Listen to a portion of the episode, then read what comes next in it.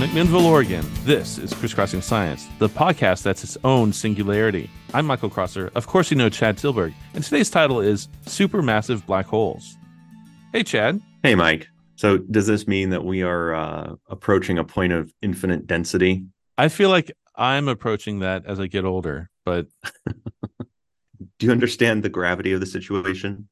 Oh, nice. Oh, God. Sorry. So we're talking about black holes today. Yeah, we are. Black holes have been popping up in the news recently. There's been a lot of recent research happening on it. I mean, the Nobel Prize was awarded in 2020 for some research being done for the black hole at the center of the Milky Way. But there have also been stories about how we now have technology to detect when two black holes run into each other. We're now able to, we have satellites that can detect more and more black holes. So we're finding more and more of them. And as we find more and more of them, then people are getting surprised by some of the results, that they're popping up in places we don't expect them to pop up. And some of our assumptions about where they would show up and how big they would be and so forth are being a little surprising as well. Yeah. So I thought it would be fun to talk about, you know, what are black holes? And one thing that I think a lot of people don't realize is that we have a supermassive black hole at the center of the Milky Way galaxy. And in fact, that black hole is what's holding the entire galaxy together. And it turns out that Milky Way is not unique in that. In fact, it seems that just about every galaxy has a black hole holding it all together.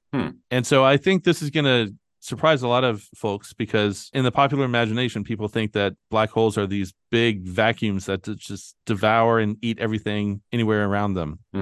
So people are not thinking of them as structures that can help hold together entire galaxies. Oh, yeah. Okay. That makes sense. And I also think that the name hole in a lot of people's minds implies the absence of substance. Yeah. Like it's a blank spot or something, when the opposite of that is in fact the case. Right. So, well, it is a hole in the sense that if you were looking for it, you would see nothing. Right. Because light would disappear inside of it and not come out. Yeah. So the idea of a black hole has been around for a long time, actually. Being able to really model it well, we needed Einstein's general relativity in order to really be able to model what's going on there well. But the idea had been around before. And the idea of a black hole is basically that the gravity is so strong around these objects that nothing can escape, not even light.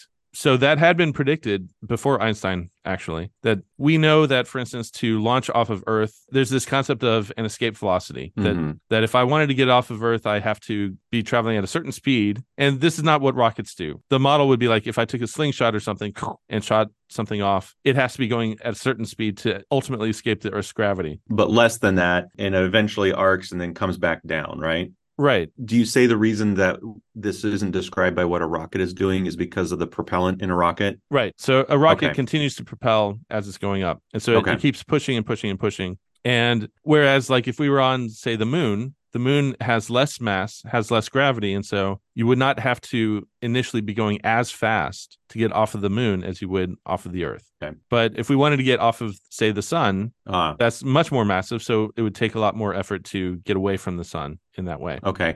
And so the point is that you would have to have a lot more velocity to escape the sun than you would have to escape Earth. Correct. Then you would have to escape the moon. Right. Okay. And this all has to do with actually how far away you are from the center of each of those objects as well. Like the closer you are, the more effort it will take. But you know, if you started at the same distance from each of those three objects, it would be easiest to get away from the moon, a little bit harder to get away from the Earth, and much harder to get away from the sun. Okay. You'd have to be traveling at a much faster pace to get away from the sun than you would from either the Earth or the moon.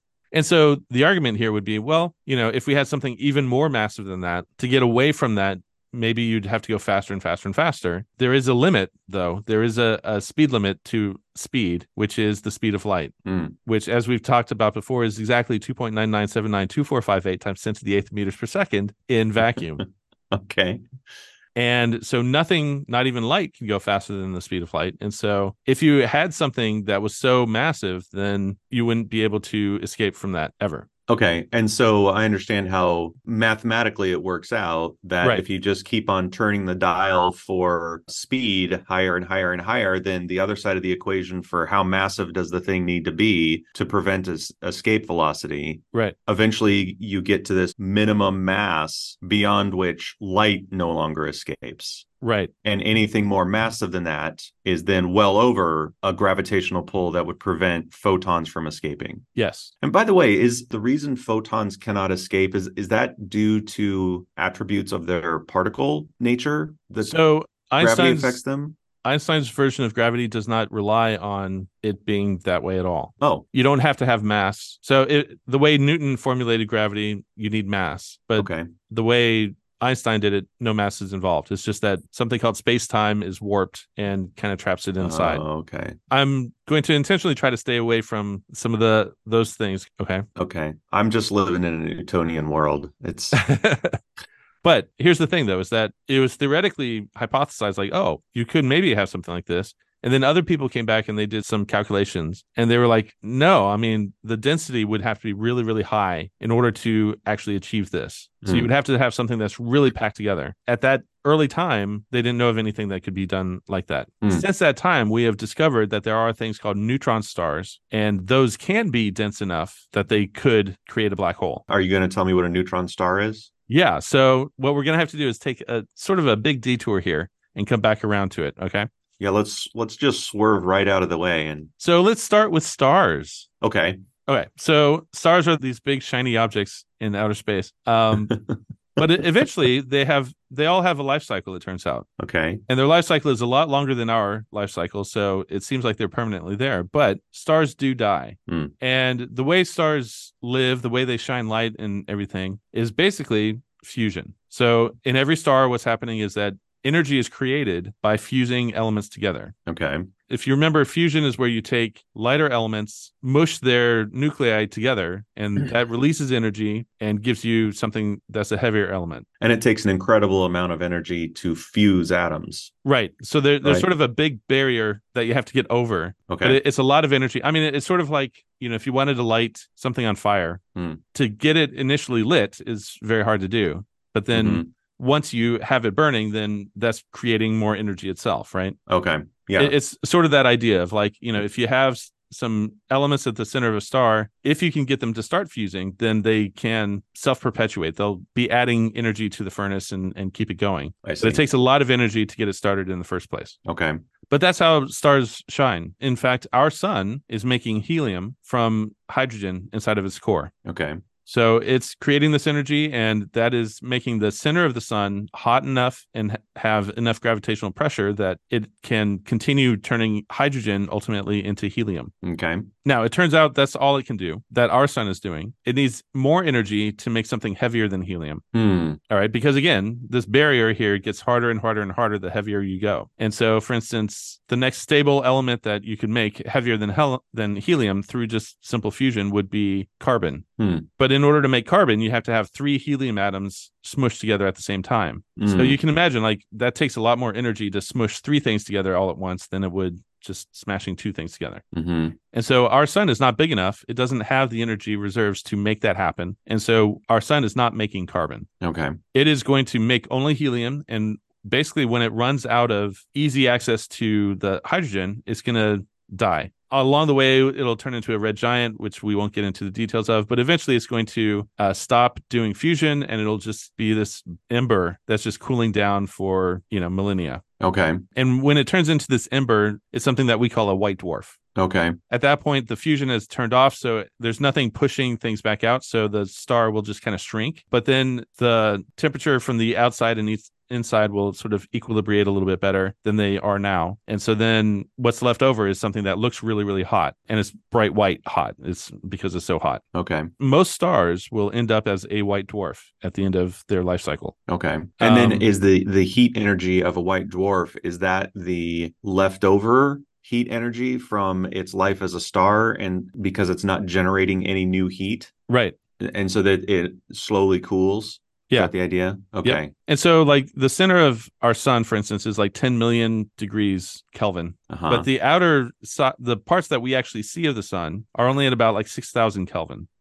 And so you can imagine if this all collapses down and is tightly packed, then we would be able to see, you know, the 10 million would sort of distribute out better. And so that's what we would see on the outside once it's distributed better outside. Okay. Anyway, so that's how most stars will die, is they'll just end up being this ember just kind of smoldering for a long, long time. Now you can have that's our sun, and I gather that you are working up to, therefore our sun is not going to become a black hole. Correct. Okay. Yeah, our sun is just ultimately going to turn into a white dwarf. Okay. If you have a bigger star, you know, bigger stars might be able to fuse heavier elements. So rather than just stopping at helium and turning into a white dwarf, maybe they'll make some carbon in the core.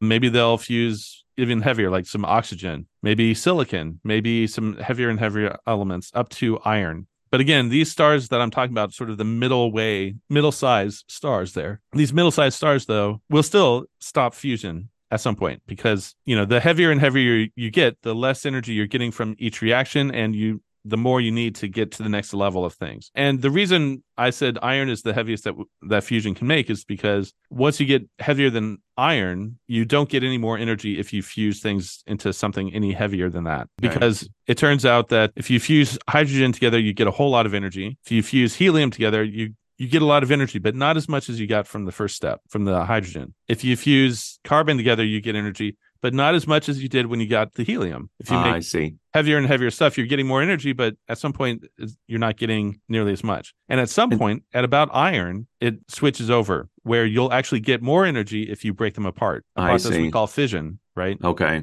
So like uranium, for instance, is very heavy. If we tried to make uranium even heavier, it would just take more energy to do that. It would not give us any extra energy. But it's not that there's like something special or magical about iron that causes that to be the case. It just so happens that iron is the element where that transition from being net energy releasing still to being net energy requiring for more fusion. That's the transition point. Right. It just happens to be iron. Yeah. And generally when we teach this, we always just say iron, but there are a handful of elements close to iron that are pretty much equal as well. So it's not that you stop at iron and that's a hard stop. It's like, you know, maybe you're making some things a little bit heavier just for whatever reason. It may be energetically advantageous to make something a little bit heavier than iron because what it was before was less energy. But basically, you know, that's sort of a good rule of thumb there. Okay. Now, it turns out since you can't do anything there, then that makes the core a little bit less stable, that there's nothing to, with all these lighter elements, like if you've got enough energy left over, you could make something heavier and you would use that energy and make a star that would continue burning and so forth. But it turns out if you have a really big star, if it gets too much iron in there, then that kind of cuts short the fusion faster than it normally would. And so basically, once you flip off the fusion, then the star will tend to collapse down. It'll tend to fall down in on itself. Mm-hmm. And so there's nothing to keep pushing everything out. So the only thing holding up the star, the integrity of that core, since it's not using fusion anymore, is just the inherent nature of protons and neutrons and electrons, that they, at some point, like you can't pack things any tighter than they already are. Okay. Right? So kind of imagine like if I had a bunch of marbles and I try to pack them all together, at some point, maybe there's a lot of extra space that as you're packing it together, they'll eventually situate themselves in a way to be as tightly packed as possible. And the only way you can pack them any tighter is if those marbles actually break. That's ultimately what happens with really big stars. If the pressure gets too great, then the atoms themselves will break. And what I mean by that is that we've talked about how protons and neutrons are actually related to each other. Yeah. That you can turn from a proton into a neutron. If you take a proton and an electron and combine them together, you can get a neutron out of that. And so basically what will happen is the entire core of the star all the protons will just turn into neutrons. And so you're left with something that's just a big ball of neutrons, which we call a neutron star. Oh, okay. And so a neutron star is literally just a big ball of neutrons, which is kind of a crazy thought, you know? It is a crazy thought. So these neutrons are all packed together as if they're in one big mega nucleus? Yeah. Yeah, you can think of it like that, yeah. So I shouldn't be picturing like a little tiny ball of neutrons with electrons orbiting in them, and then over here is another little ball of neutrons with electrons orbiting them. Yeah. So my cartoon here would be that basically a normal atom, you've got the nucleus in the middle, and then far, far away from that are where the electrons are. Right. And that's sort of the structure of the atom itself. That's how small as you could possibly pack it down. But that these stars are pushing so hard that those electrons actually fall into the nucleus themselves. And when they do that, they turn the protons into neutrons. Got it. And so you can pack something much, much tighter down. In fact, if we took something Like the distance from where we are now at school to your house, that's like, what, 4 miles or so? Sure. So if we took that volume there and compressed that down to the size of a tennis ball, that would be the change in density from, you know, something that massive down to the size of a tennis ball. Whoa. Okay. Wow. And so, okay. And so a neutron star is much, much, much more dense than anything else that you could imagine. Okay, and so yeah, that's interesting. Okay. It turns out this is a destabilizing reaction. It causes a supernova, which you've probably heard of. Mm-hmm. But the leftovers of that is still that you have this ball of neutrons afterwards. Mm. They're very hard to find, but people have found neutron stars. What is it that triggers a supernova? What is the trigger here? Well, or is that known? It is known. Yeah. I have a cartoon in my head. So imagine we had cheerleaders who made a giant pyramid. Okay. Where they're standing on each other's shoulders and they're, you know, lifting each other up and so forth. Well, the base of the pyramid has to be really, really strong to hold up all the other cheerleaders on top of it, right? Okay. So imagine that the force gets so great that the bottom cheerleader gets crushed to a pulp. Okay. So that's bad, right? That would be this example of compressing, you know, 4 miles down into the size of a tennis ball. Okay. But as soon as that cheerleader shrinks down, the one right above that cheerleader falls to the ground, has this extra oomph, and also starts crushing down. So you get this chain reaction of cheerleaders getting crushed to a pulp. Okay. But eventually the top cheerleaders are going to sort of, they won't crush down. They'll just bounce off of the pile of mushy cheerleaders. And so it's sort of like a rebound, exactly, of like, yeah, the outer layer collapsing down onto all the underneath layers and reflecting off of that, or rebounding, yeah, off of that. And that rebound is... And so then the rebounded cheerleaders are now running into other cheerleaders that are falling down. And you get all sorts of other stuff going on. And that's what the supernova is that these gases from the outer layers are trying to fall in as well, but then they're running into the rebounding material, and that causes all sorts of explosions and reactions and all sorts of things. Yeah, okay, so that's a supernova. And that's a supernova. Yeah. Huh. Okay. Yeah, and it's kind of crazy to think that this is all connected in all these different ways. But basically, the rebounding part is something that we can actually see remnants of supernova throughout space. There's just this big cloud of gas that expands outward. Side note, we've talked about the beginning of our solar system. Yes. Comes from this sort of a reaction that the rebounding gas then will form its own solar system and so forth later on, and create maybe another star and planets and so forth orbiting around it. And so what that implies is that the original star that had this supernova that formed the raw material of some of which became our solar system, mm-hmm, that original star must have been more massive than our whole entire solar system combined. Yeah. Yeah. So, yeah. Okay. So for us to form, there had to have been at least one supernova. And the thought is it's probably been at least 4 or 5 different supernova that formed the material that turned into us eventually. Okay. And here we are. Cool. And here we are. Yeah. All right. So, but the remnants, what's left at the center of after the supernova, is this thing called a neutron star, okay, which is just a big ball of neutrons, basically. Mm-hmm. And so we already talked about the escape velocity. And so a black hole is just a neutron star that is dense enough and has enough mass there that light cannot escape from that object. I see. And then that's a black hole. Yes. So a black hole is actually on the spectrum of other stars and things like that. It's just the carcass of a star that was very massive at some point. Okay, so that's a black hole generally. And you suggested at the top that all galaxies have a black hole at the center of them. And then are there other black holes sort of scattered throughout galaxies? Yes. And so there are different classes of black holes. There are these things called supermassive black holes, okay, which is what's at the center of the Milky Way. Uh-huh. And then there are other just black holes. Okay. But yeah, so you can kind of make a picture here of like, okay, so maybe the start of any galaxy would be that you had to have like this massive star that then created a supermassive black hole, and then its remnants spun off a whole bunch of other stars, and then those maybe had supernova and created, maybe some of them made black holes, maybe some of them made neutron stars, and then those spun off and made more stars, and on and on and on. And so you can kind of imagine that that's how you would get a galaxy in the first place, that maybe it starts with a giant star that spawned off all these other stars around it. And so if you go back far enough in time, you might get back to a point where there were basically a universe of just hydrogen. Just hydrogen. Okay. Yeah. Would it be homogeneously distributed, or would that hydrogen be organized into galaxy-sized stars? Closer to the galaxy-sized stars, yeah. Okay. Yeah. So we have remnants of something called the Big Bang, which was the start of the universe. From that, there was nothing but hydrogen, and that spawned off all the different galaxies from there. The hydrogen would not have been uniformly distributed, because if it was exactly uniformly distributed, then you wouldn't have the structure that we do have.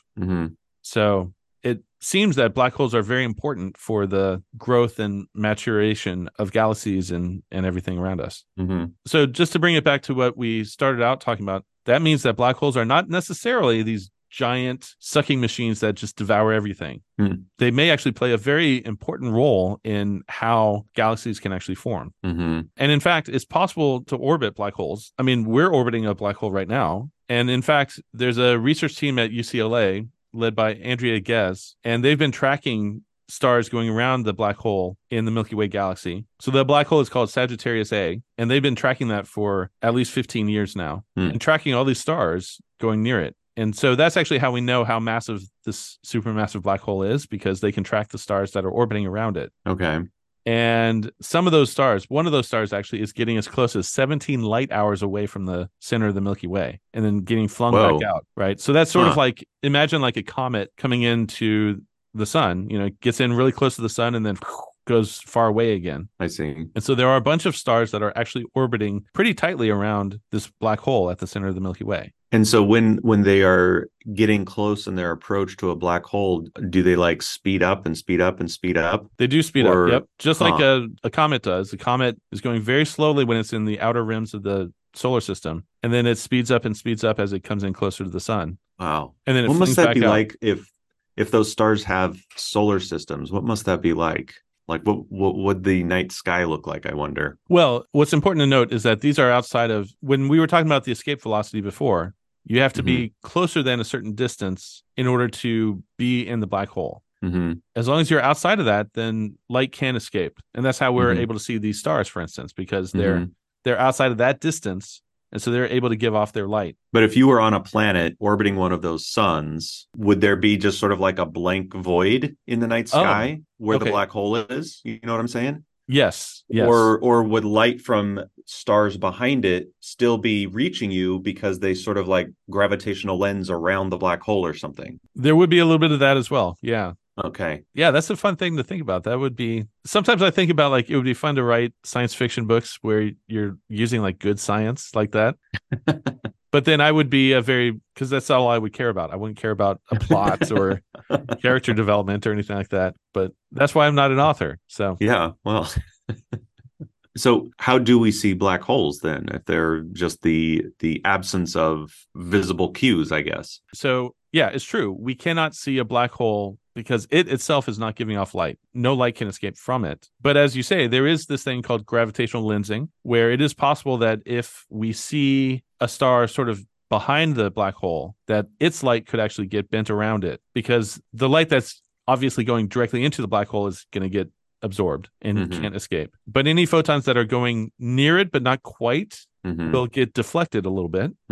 And so it is possible that we might see like two stars behind a black hole or something like that, depending on, you know, exactly where that star is located and so forth. So that's one way that we could see a black hole. Another way that we can see it, though, is that anything that accelerates can give off light. Anything that is speeding up can give off light. I mean, it sounds weird, but I mean, that's how radio stations work. We have a radio antenna and we're sending electrons up and down the radio antenna. And so those electrons are accelerating up and down the radio antenna. In the process of doing that, they're actually emitting light at that particular frequency. And it turns out there are these national labs called synchrotrons, in which they're also intentionally doing that. They're sending particles around in a ring and making them speed up at various locations. And when they do that, those particles are emitting light, and then you have a very pure form of light right there. Same thing happens out in space, that if you have something that's accelerating in towards a black hole, that material is accelerating. And so it will actually emit light as well. Okay. So it's like sort of like I don't know if indirect is the appropriate word, but what you are observing is the consequence of the black hole. Right. On something else. Yeah. Yeah. So okay. as the material is falling into it, it is accelerating up and it's making more and more light. And so in recent years, people have been able to actually image black holes in that way by showing that they have a ring of gas that's accelerating in towards it. I see. And is that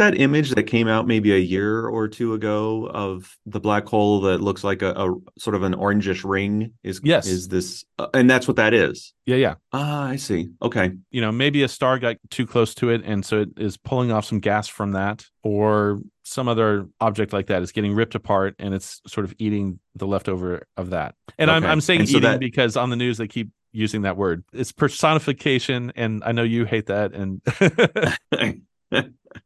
and in this case, it's not accurate either, right? Because we've talked about our solar system before, that the things that have just the perfect orbit, you know, if we think about the early solar system where we had our proto-sun, the only things that have stuck around are the things that had the perfect orbit to do so. Over time, lots of little rocks and gases and things like that just made their way into the sun and were absorbed into the sun. And we're the exception on Earth, that we just happen to have the exact right orbit to stay stable for 4.5 billion years, right? The same thing is happening with a black hole, that in these cases, you know, maybe there are things that have a stable orbit, like these stars going around the Sagittarius A, but there are also some things that do not have the right orbit. And so then they are actually getting pulled and they're circling the drain, basically. They're going to fall in at some point. And then I would assume that, like, as stars go through their life cycle and maybe give off supernovas, right, the energy of those explosions can change the directory of something that had been in a stable orbit into what becomes an unstable orbit. And some of those gases that they're giving off might just get sucked right into the black hole because they just got too close. Right. And they didn't have their own momentum to stay in a stable orbit around that black hole. Okay. So those are black holes and supermassive black holes. Now, what got me excited about this was this paper talking about where we would expect to find supermassive black holes. We do find them definitely at the center of galaxies, but, like, you might think, based on the way we kind of framed this earlier, that if you had a really, really supermassive star that turned into a black hole, that has spawned off all these other stars that eventually turn into the galaxy, right? So what you would expect then would be, okay, a really big galaxy would come from a really big supermassive black hole. And, like, a smaller galaxy might just be a smaller black hole. That is still started the same process, but it was smaller to start with, and so it just didn't make as big of a galaxy. Okay. And this paper, where they were doing some assessment of that sort of thing, actually was finding that there are a number of small galaxies that have a supermassive black hole at the center of them, which went against what they were expecting to find. That's interesting. And they've also found a handful of supermassive black holes sort of at the edge of a galaxy as well. So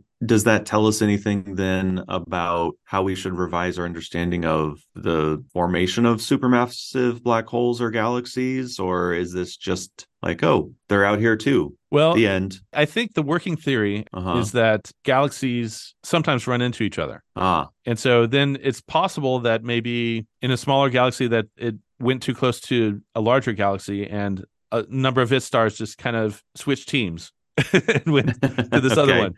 Or maybe that two galaxies merge together and then you've got one supermassive black hole at the center of that new galaxy, and then the other one just happens to be on the outskirts. And I suppose there's no reason that a couple of black holes couldn't kind of orbit each other, right? That's true. I mean, I feel like I've heard about black holes being locked in an orbit with each other. And I mean, so one of the ways that might happen is if you had two galaxies passing through each other, or two stars that underwent a supernova that were close enough to each other. Yeah. Well, cool. But so there are a lot of questions still out there. And I mean, the problem with particularly studying how galaxies evolve and how they change and so forth is that, I mean, already we're at a disadvantage with how stars live and die and so forth, because it takes them so long to do it. Right. And so rather than studying it like, okay, well, I'm going to watch this one star and see how it evolves and changes its entire life, what we have to do instead is look at a whole bunch of stars. If we see enough stars, then we can hopefully see some young ones and some old ones and so forth. But with how galaxies change and the place of black holes within those galaxies, it's the same problem, but more so, right? Because it takes even longer for a galaxy to form. Right. And if two galaxies run into each other, that takes a long time to do it. And so astronomers are working on that, but what they're doing to work on that is to find more and more examples of this sort of thing. And so there's a lot of questions still out there, but a lot of people are working on building up a database to be able to study all this behavior. So yeah, and with the Webb Space Telescope and the ability to see so many more galaxies now, perhaps astronomers will be able to catch glimpses of the galaxies at various different developmental phases, I guess. Yeah. So cool. Yeah. Very cool. All right. Well, that gives me something to mull over this evening when I'm trying having to sleep. A cocktail. Oh, okay. So, yeah. Well, thanks, Mike. Yeah. This episode was recorded on the beautiful campus of Linfield University. Rudy Ortega wrote our theme music. If you like this episode or others like it, you should subscribe to the podcast. That way you'll download the latest episode as soon as it becomes available. While there, leave a comment and a rating, and that'll help other people find our podcast. If you have ideas for future episodes, email us at crisscrossingsci@gmail.com. All one word, all lowercase. We'd love to hear from you. Or hit us up on Facebook. Until next time, thanks for listening.